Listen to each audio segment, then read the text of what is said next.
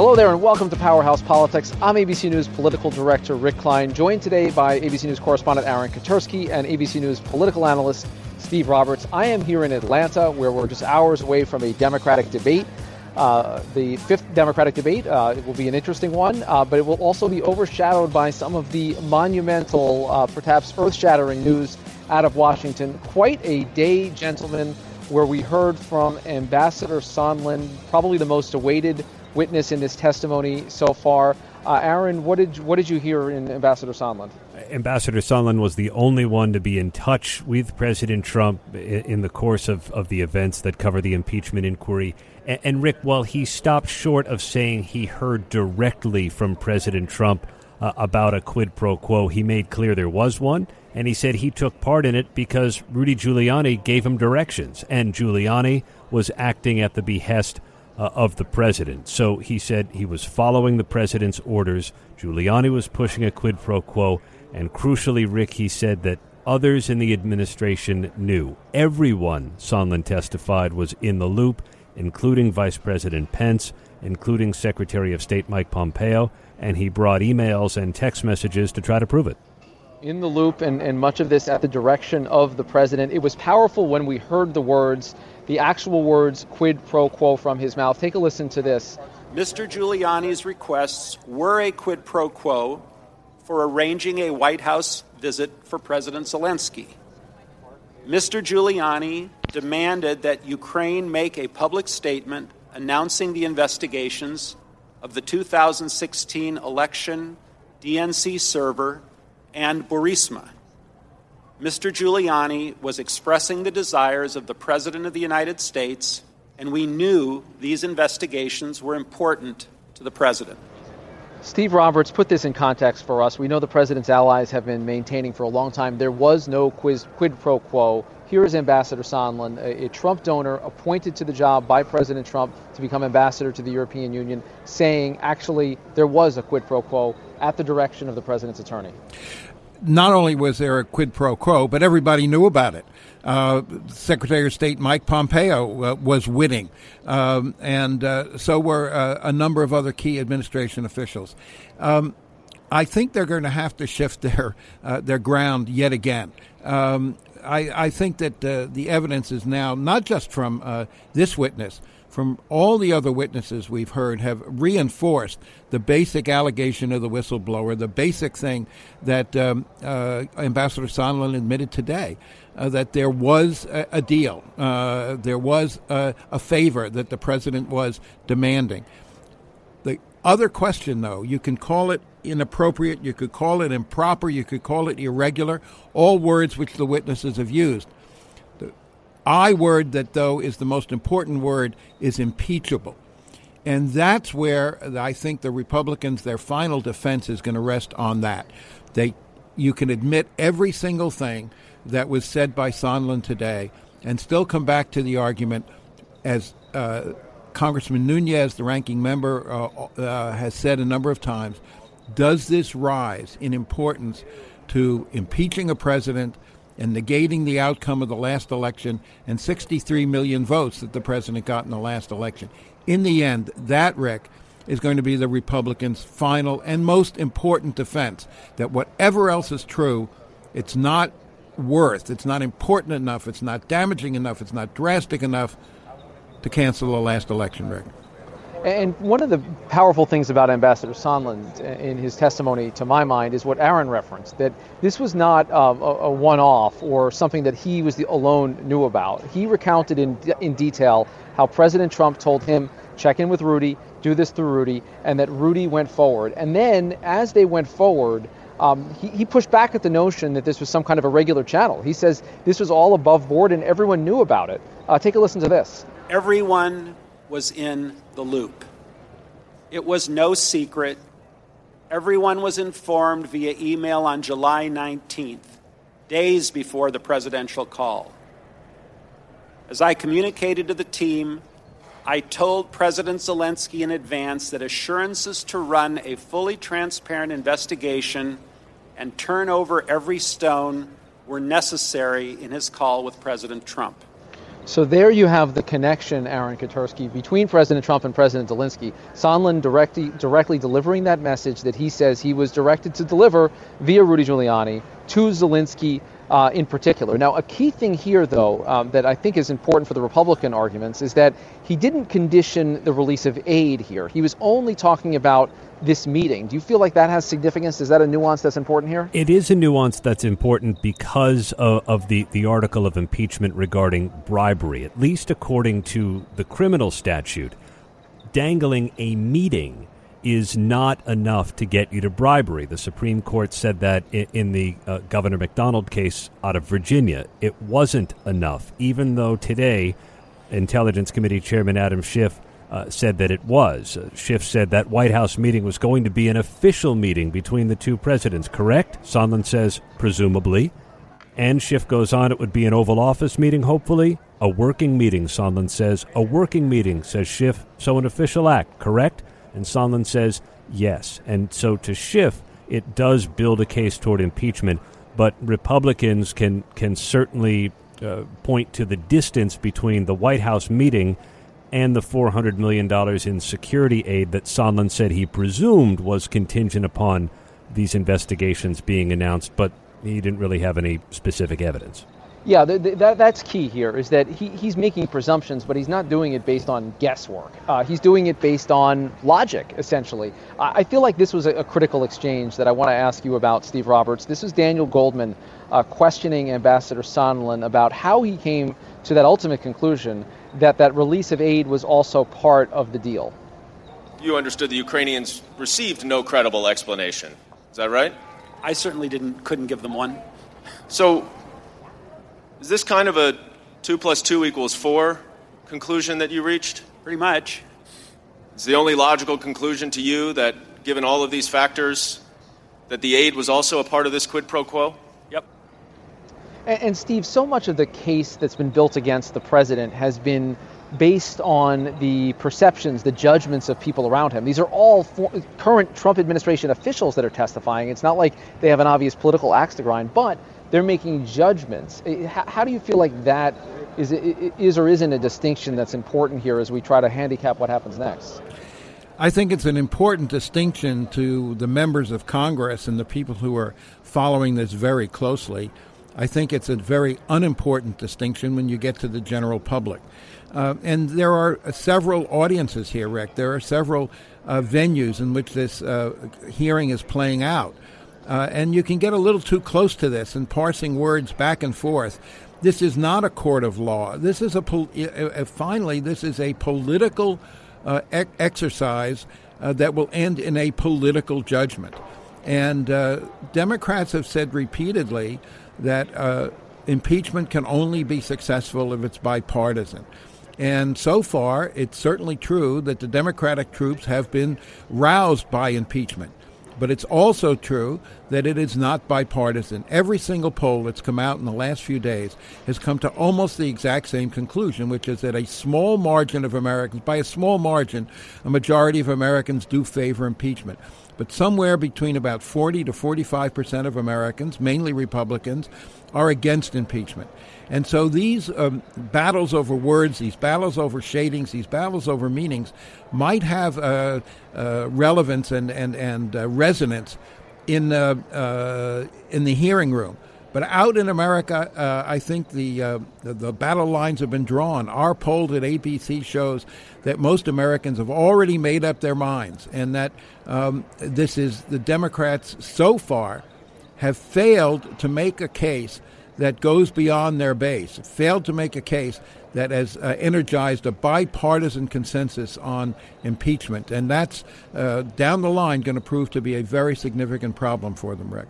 And our poll with Ipsos this week showed that 70% of Americans think that something wrong was done here, something was done wrong and properly by President Trump, but only 51% support both impeachment and removal. That to me is a, is a critical, you know, one in five Americans who are believing that something bad happened here, but don't see impeachment as the proper solution. And if they're looking for an out, it, it, Republicans are still trying to give them one. And this, I think, is an important distinction. We mentioned this a little bit about the distance they're putting between uh, President Trump and any directive. This is the Republican lawyer, Steve Castor, uh, questioning Ambassador Sondland on Wednesday. Did the president ever tell you personally about any preconditions for anything? No. Okay, so the president never told you about any preconditions for the aid to be released? No. Uh, the president never told you about any preconditions for a White House meeting? Personally, no. And as we know, gentlemen, uh, the president quite angrily today recounting another aspect of what Ambassador Sondland has said, which is the phone call directly with the, with the president, where the president and Sondland agree. He said he didn't want a quid pro quo. He just wanted Zelensky to, quote, do the right thing. Now, a lot unsaid in that conversation, but if you're looking for a shade of plausible deniability, that is still there, uh, despite, the, despite the bombshells that we heard today from Ambassador Sondland, Aaron. Uh, that, that to me is still a distinction that uh, you're going to hear a lot about. And, and Republicans kept coming back to it and, and harp on it that without that explicit language from the president, uh, there's no there there. And, and enough of Sondland's recollections were fuzzy such that the Republicans could say, or at least try to cast him as a, a witness who just isn't worth listening to.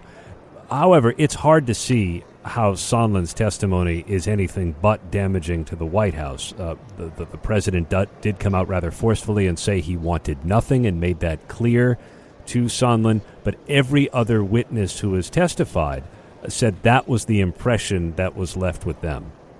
And that's in large part because it was conveyed directly to them by an intermediary. And the person of Rudy Giuliani continues to be clear here. Uh, this is Ambassador Sondland talking about uh, what he, what, how he interpreted the president's direction to talk to Rudy. Well, when the president says, talk to my personal attorney, and then Mr. Giuliani, as his personal attorney, uh, makes certain requests or demands, we assume it's coming from the president.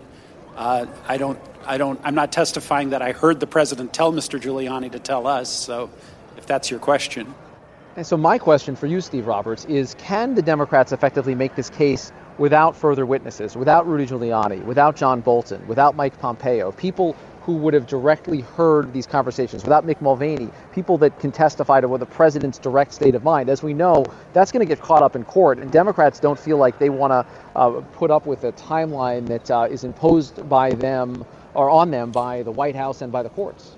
Well, they're in a very difficult position. You know, there was a, a real irony here because Devin Nunes, the ranking Republican, um, uh, argued forcefully that the Democrats are withholding witnesses, including the whistleblower, when in fact it's the White House who is really the one that is hampering the investigation far more seriously by not allowing these senior officials, whether it's Mick, Vol- Mick Mulvaney, the acting chief of staff, whether it's uh, Mike Pompeo, the Secretary of State, or any of these people who would have direct uh, knowledge. And they keep saying, well, this is hearsay, this is secondhand. But by the way, you cannot talk to the people who have direct knowledge. So it's Democrats are very frustrated. And, um, uh, and in the end, Rick, uh, you made a good point that 70%. Uh, think something bad happened. Only 50% are in favor of impeachment. But let's remember, 11 months from now, there's going to be an election. Uh, and even if the Democrats are unable to get the 20 Republican votes they need in the Senate, and that's going to be highly, highly unlikely they can do that, there is another way in which these impeachment hearings will be tested. There's another forum. There's another um, moment in our history when judgments will be rendered, and they will be rendered by the voters. And I think one of the things that doesn't get enough attention is that even if the Democrats cannot reach the level of, of impeachment, even if they cannot prove a case so drastic and so damaging that would uh, uh, involve the president's being removed from office, what we're seeing here today are, are sound bites. We're seeing ideas, we're seeing arguments that will be very important in the political campaign a year from now. Uh, and that's the, the second forum, and in some ways, the more important forum uh, in which the events we saw today and are seeing all week will finally be judged, but they will be judged not by the U.S. Senate, but by the American voters.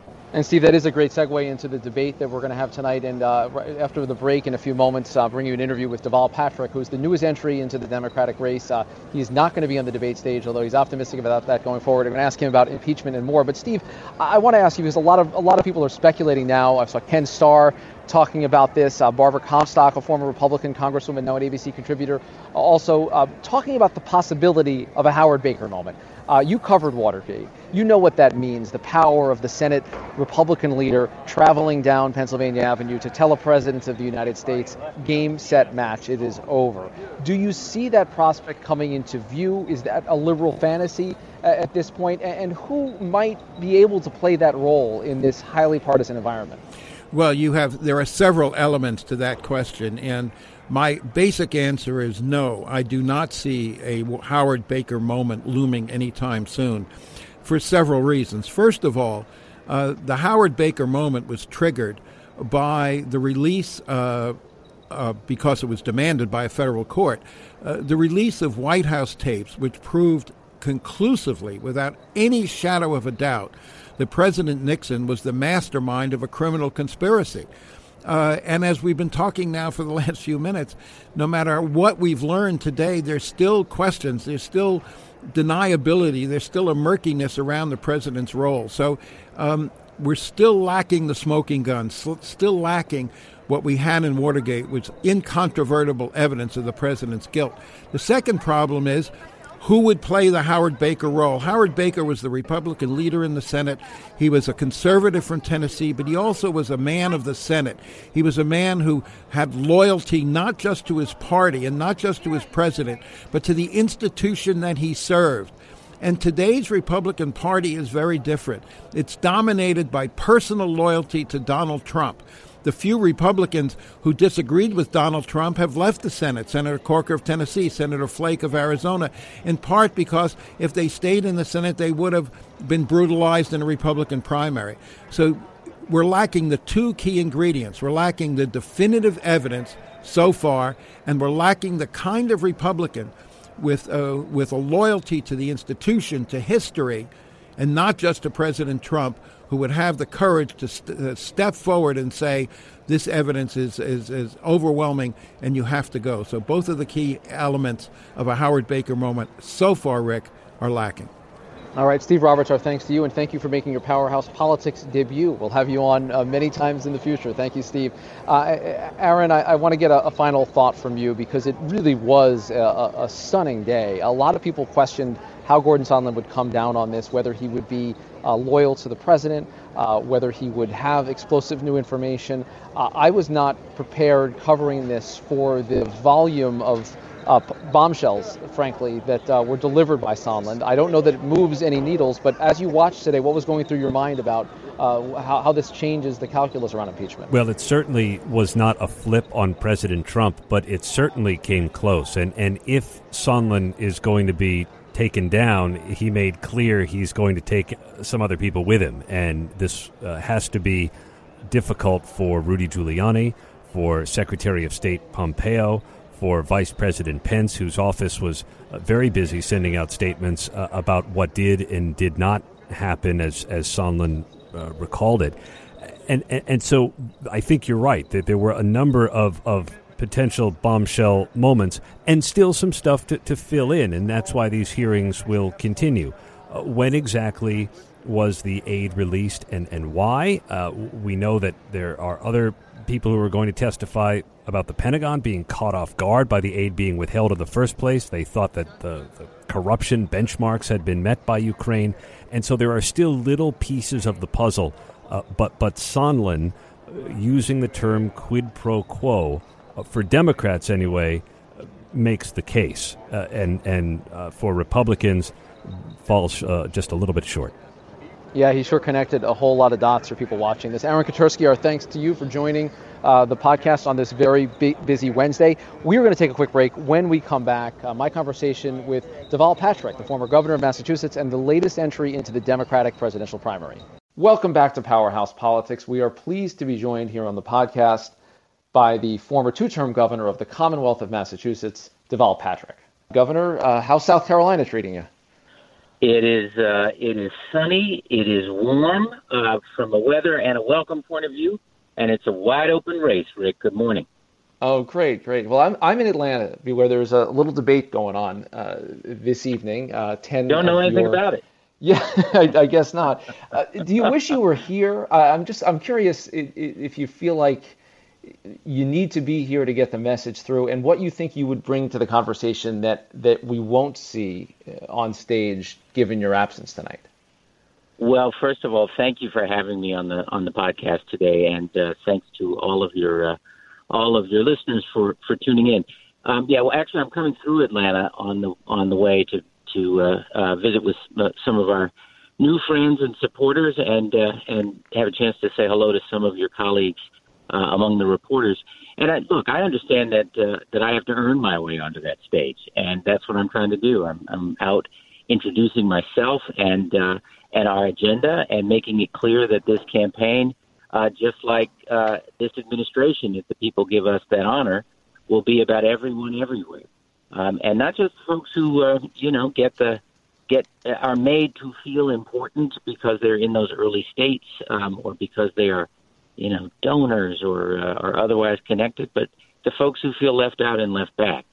And that's the way I've tried to uh, uh, to serve as a uh, uh, as a governor, and as a, frankly the sort of person I've tried to be. So yes, I, I'll, I'll get there one day. Um, I hope soon, but um, I understand I have to earn it, and that's what we're trying to do. And part of that earning, as you know, is that the Democrats have this this two tier process where you need to register in a series of polls in addition to grassroots fundraising.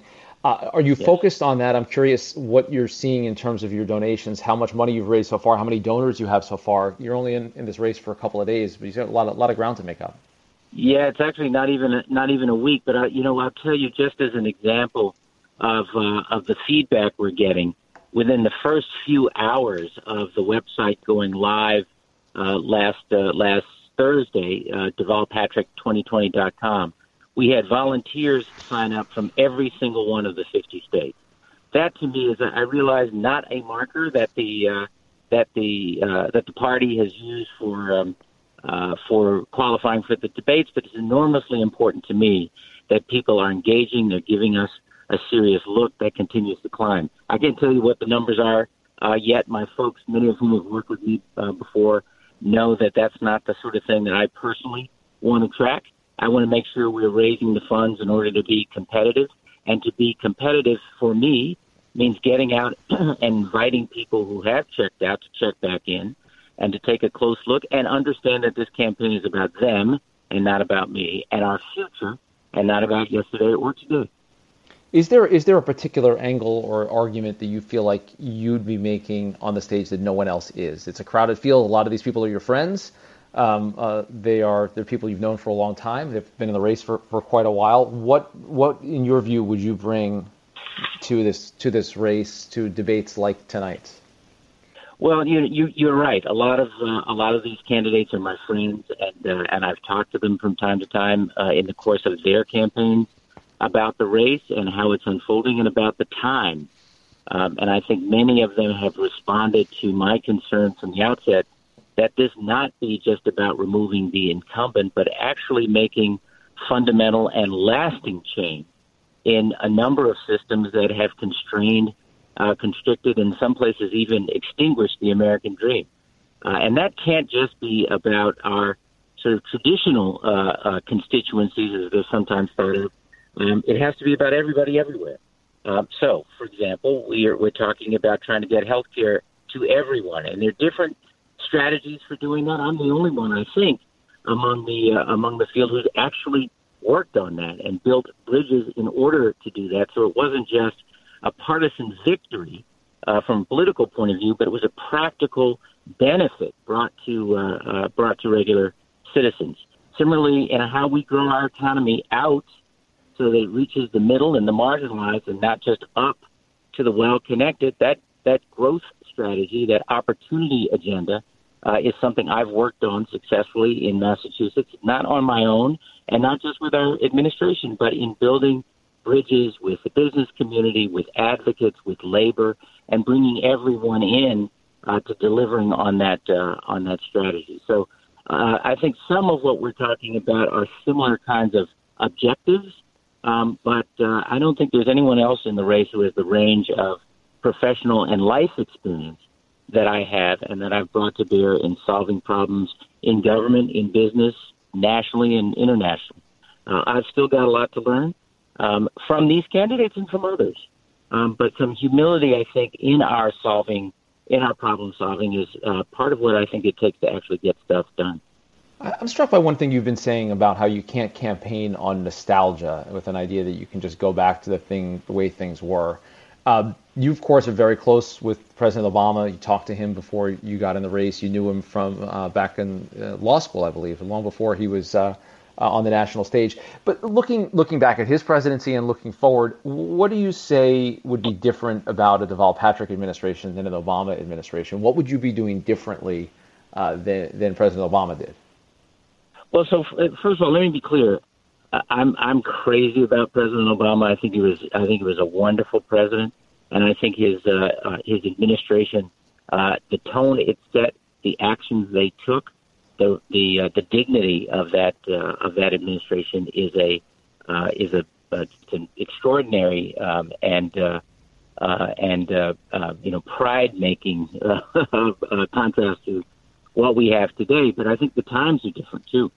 Um, it's it's just remarkable to me that we have a president who seems to wake up every single day uh, thinking about and focused on ways to divide us. And um, it was tough, um, the sort of uh, uh, red wall that uh, that President Obama faced from time to time, especially when you consider that we were in the midst of a national emergency. Well, we have a different kind of national emergency today. We have an emergency where um, uh, where our uh, cultural um, uh, and economic anxiety is at an unusual high, and it's the leadership of our president that has made it worse. I think um, uh, there's a leadership that we need today, which is clear about um, the importance of a unified uh, nation um, that does not compromise on addressing these big structural fixes that we need uh, around the tax code and health care and immigration uh, and so on, but it is also about bringing everyone into that problem solving and using that as an opportunity to bring the nation together so we are shaping our own future. It's a different time. It's not just about the, uh, a different um, uh, style or critique or anything like that of the Obama administration. It's just a different time with uh, unique challenges that I, I want to help uh, help us all meet. Does that mean does that mean different policies on on immigration, on uh, on taxes and the economy? Are there are there areas where you say, well, this this is a this is a new direction that we need because it's a different time? Well, I, I we, are going to be rolling out a, a, policy, a series of policy agendas over the next uh, several weeks. Starting, uh, I, I think we'll probably start with an opportunity agenda, which is an economic uh, growth and equity uh, agenda.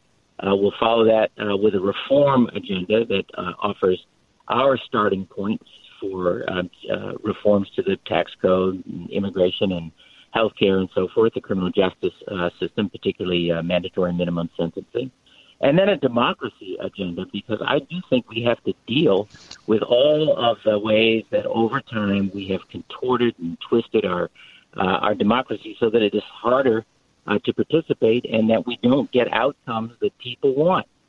So, for example, we know that there is a national consensus in favor of comprehensive immigration reform. Lots and lots of polls show that, just as there is a national consensus in favor of keeping government out of uh, a woman's uh, uh, right to choose whether to keep an unwanted pregnancy.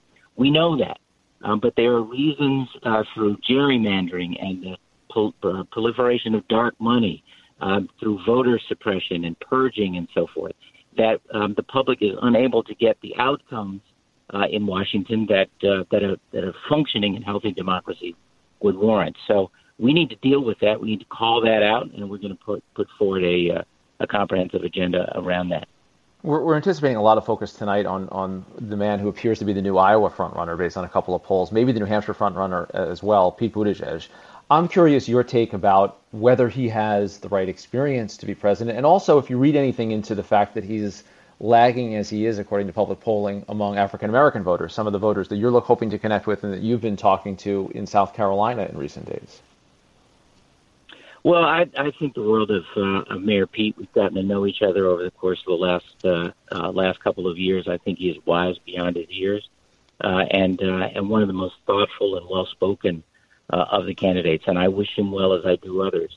Um, I think that um, you know, in a way, no one is really prepared for the presidency. Um, it's a it's a unique set of assignments. Um, but I will say that having had the experience uh, of solving problems uh, with uh, under um, uh, you know sort of normal circumstances and extraordinary ones, from you know a uh, global economic crisis to a uh, to a uh, terrorist bombing at the marathon, um, and having uh, the language and experience of dealing with the private sector, which is a big part of how we unify and drive uh, toward uh, national uh, uh, common objectives is an advantage that I um, that I bring. Um, and uh, so, you know, this is not for me about trying to tear anyone else uh, or any other candidate down in order to build myself and our cause up. It's just about trying to convey to people they have a choice. Uh, it's a meaningful uh, choice and uh, and difference. And there is a record, um, both on the private and the public uh, side, uh, that uh, that supports that choice. Not that we got everything right. Don't, don't get me wrong, Rick. Nobody does.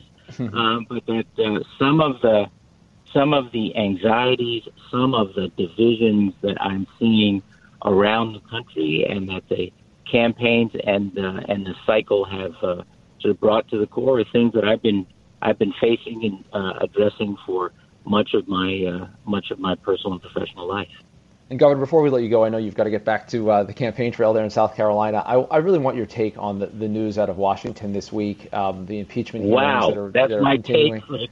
well, it is it is a while, but no, you, you know you know a lot about um, the issues that are being raised there as a former Justice Department official, as an attorney, even as just as a Democrat. I'm curious your take. What what do Democrats need to do in these hearings to get the public on board for impeachment and removal? You know, we had a poll out this week 70% of people in the ABC Ipsos poll said that the president, they believe the president did something wrong, but only 51% thought it met the bar for impeachment and removal. So, uh, as an attorney, how do you how do you make that case? How do Democrats make that case, and do you feel like they're on track? Well, you know, you can imagine that I'm not watching uh, uh, minute by minute coverage uh, uh, right now because of uh, because of the campaign, but I do sure. read and watch the summaries, and uh, there's a gravity uh, about this moment, which I think Democrats are uh, respecting. And I think uh, the short answer to your question about how Democrats make the case is soberly. This is um, this is no small thing, um, but you know we have seen a pattern of lawlessness from this president and from this administration that runs deep. It's so deep and so saturating that I think uh, um, you know there is some risk that we're all numb to it, and we shouldn't be. Our expectations of the president uh, should reflect our highest expectations of ourselves. Um, it is the uh, it's what we project on the world stage. It's what we uh, it's what we project to our uh, to our children. And I think Democrats are uh, are trying their very best to uh, to sort of filter out all of the noise and the games and the and the fantasy of some of the uh, defense and draw out the facts so that all can see them and judge them um, and make decisions accordingly. All right, Governor Deval Patrick, uh, former governor of Massachusetts. I'd say I'd say I'd see you at Doyle soon, but that sadly has closed. This is got to be shattering news to the Boston political class. I don't know. How about that? I know, isn't it? It's crazy. It's crazy. who did, who the whole neighborhood is exploding. Oh, it, it, sure is. All right, Governor, we really appreciate you checking in from the trail. We'll check back with you again soon. Good luck out there, uh, and uh, hope Look to see forward you. to it, see, Rick. Thank you you for soon. having me. All right, be well. Take care. Bye bye. Well, there you have it from the latest Democrat in the field. We'll be watching the debate tonight, responding to all of it. As uh, the time in the cycle when usually you have fewer candidates, we have more. Uh, still have the possibility of Michael Bloomberg getting in the race as well. That does it for this edition of Powerhouse Politics. Uh, special thanks to our entire team Trevor Hastings, Angie Yak, Avery Miller, Eric Malo uh, stepping in behind the board today as well. We'll be back next time with Powerhouse Politics.